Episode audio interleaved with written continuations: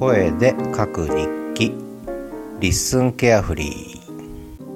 ー。1月30日火曜日ですね、えー、札幌は結構気温が0度以上に上がって穏やかな日が続いています、えー、雪まつりも週末から始まるんですけどね。結構気温上がっちゃって大丈夫かなと思ってますが今日のタイトルですが2日に1回の声で書く日記リスンケアフリー。ウェブ進化論とハテナブログとオダチンと限定解除と非公開解除とルーティンとパターン化の話ということで結構盛りだくさんですね。やっぱりちょっと一番大きかったのはその Listen to Me で20年ぶりのワクワクの正体を探るシリーズをやってましてその3を喋りましたというか書きましたというかハテナブログを始めたわけ。2006年8月ですね。これ忘れてました。私がハテナブログを始めたわけ、えー、梅田もちおさんのウェブ進化論でウェブ2.0っていうのを知って2006年の夏の話です。で私その頃文字チャットと音声チャットばっかりやっててビデオチャットチャットにはまってたのね。でブログなんて何が面白いんだと日記公開してどうすんだとバカじゃないかぐらいに思ってたところその梅田さんのウェブ進化論読んであこういうことかと。でそこでハテナブログを知ったわけですね。で、えー、なんと後書きっていうか最終章に近藤淳也さんもね、えー、出てくるということで。でハテナブログを始めたのが2006年の夏だったんですね。だからブログを始めたのは遅かったんですね。普通皆さん2003,4年とか早い人は2000年ぐらいから始めてたと思うんですけど12年からね。私は遅かったんです。チャットばっかりやってた。ライブチャット。ね。音声と。文字と。でこれちょっとそのワクワクのとこで喋ったんですけど結局喋る方が好きなんですね。ライブの方が好きなんですね。で文字書いたりブログとかこうオンデマンドあんま好きじゃなかった。だけど考えてみるとその時喋ったデータはもうないわけですね。残ってない。ブログは残るんですね。オンデマンドのメリット。で今は喋ったことが残ると LISTEN に文字として残りブログにも残してるしねノートにも残してるしっていうことでやっぱりねオンデマンド文化は重要ですね。ライブは消えてなくなっちゃう。まあ思い出だけが残る、ね、オンデマンドは記録が残る。これ大事ですね。とてもね。まあそんなことでやっぱりその時のウェブ進化論 Web2.0 で持田さんが言ってたようなこともうとにかく脳内垂れ流しでねえー、ソーシャルネットワークにさらしちまえという話がやっぱりそれ以降の私を規定してるんですよね。ただやっぱり音声で喋ってっていうのが好きだったのがこれが今20年ぶりに実現したと。だからワクワクなんだってね正体がだいぶ見えてきました、はい。えー、すごいですね。これ音声入力音声配信とブログ文化の融合ですね。私の中で Web2.0 の融合です。まあそんなことです。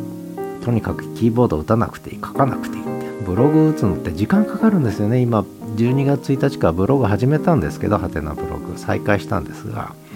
やっぱこれ時間かかりますね。音声配信よりかかる。でもそれを言うと多分ポッドキャストやってきた人はいやそうじゃないポッドキャストの編集の方が時間かかると思ってると思うんですがブログの方が時間かかんないと思ってるんですが私にとっては逆ですね。逆。でブログも全部音声入力で今100%文字起こしでやろうと思ってます。はい。ね遊びじゃないのよポッドキャストは。ね。遊びじゃないのよブログはみたいな感じでやってます。で初めもでブログ連携とか。あであとあの有料エピソードがね、えー、始まったじゃないですか。で、これを私は小田、小田、小田賃、小田人さんじゃないですよ。小田賃。ね、小田賃。投げ銭ですね。投げ銭小田賃文化が、えー、 LISTEN でもしかしたら根付くかもしれない。これ SNS 界にとっては結構難しかったんです。投げ銭、投げ銭文化ですよね。えー、やっぱり何か発信する人クリエイターとかにこう投げ銭するっていう文化が日本は弱い。で寄付文化もないわけです。で私私立大学長いこと勤めてましたが欧米には寄付文化があるのに日本には本当に寄付文化がない。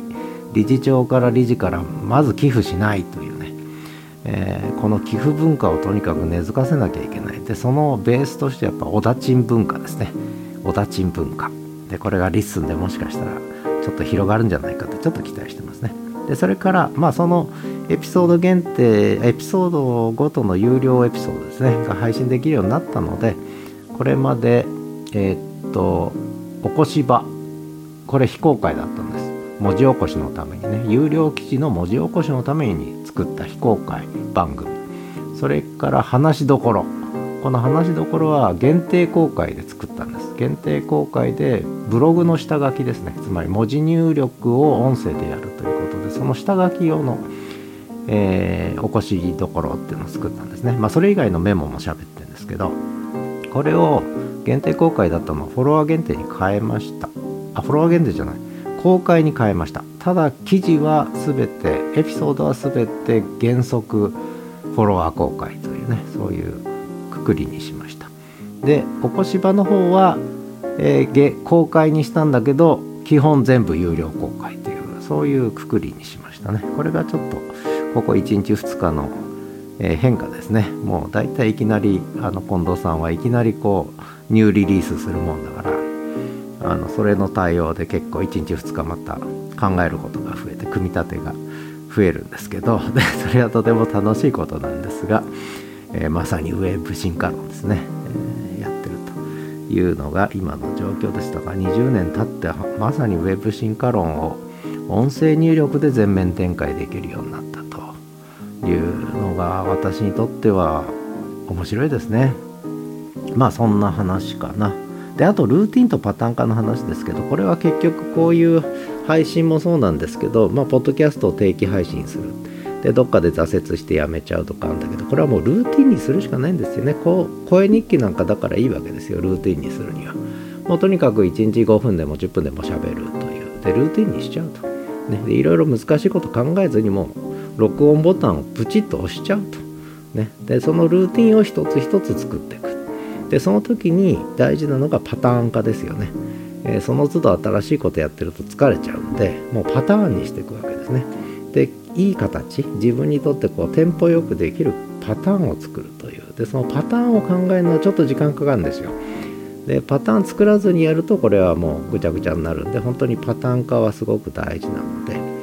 えー、自分なりの型をねパターンを作るっていうのが大事かなと思ったりしてます。でこのルーティンとパターン化ができるとこうトントントンとタンタンタンとこうやっていけるしで大体うまくいってない時はこのルーティン化とパターン化に失敗してる場合が多いんででルーティン化とパターン化をうまくやれば習慣になりそれは継続できるということなんでこれをうまくねストレスなく、えー、自分にとってこう気持ちいい形でっていうか快感な形でエンジョイできる形で楽しめる形でルーティン化パターン化できると一番いいんですけどねなんて思ったりして。で、えー、一声で「さよなら小田人」「こんにちは小田人」っていうのをつぶやかしていただきましたけどこれはあのね小田人さんはもうインフルエンザから復活されたんでまた声日記ね。声日記中断してたのかな。なんとなく見かけないなと思って心配してたらインフルエンザになってたと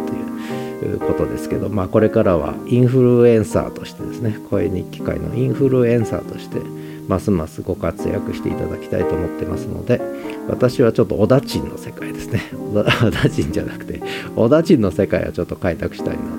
ということで有料エピソードもいくつか公開し始めてますのでまあこれノート記事とも連動してるんですけど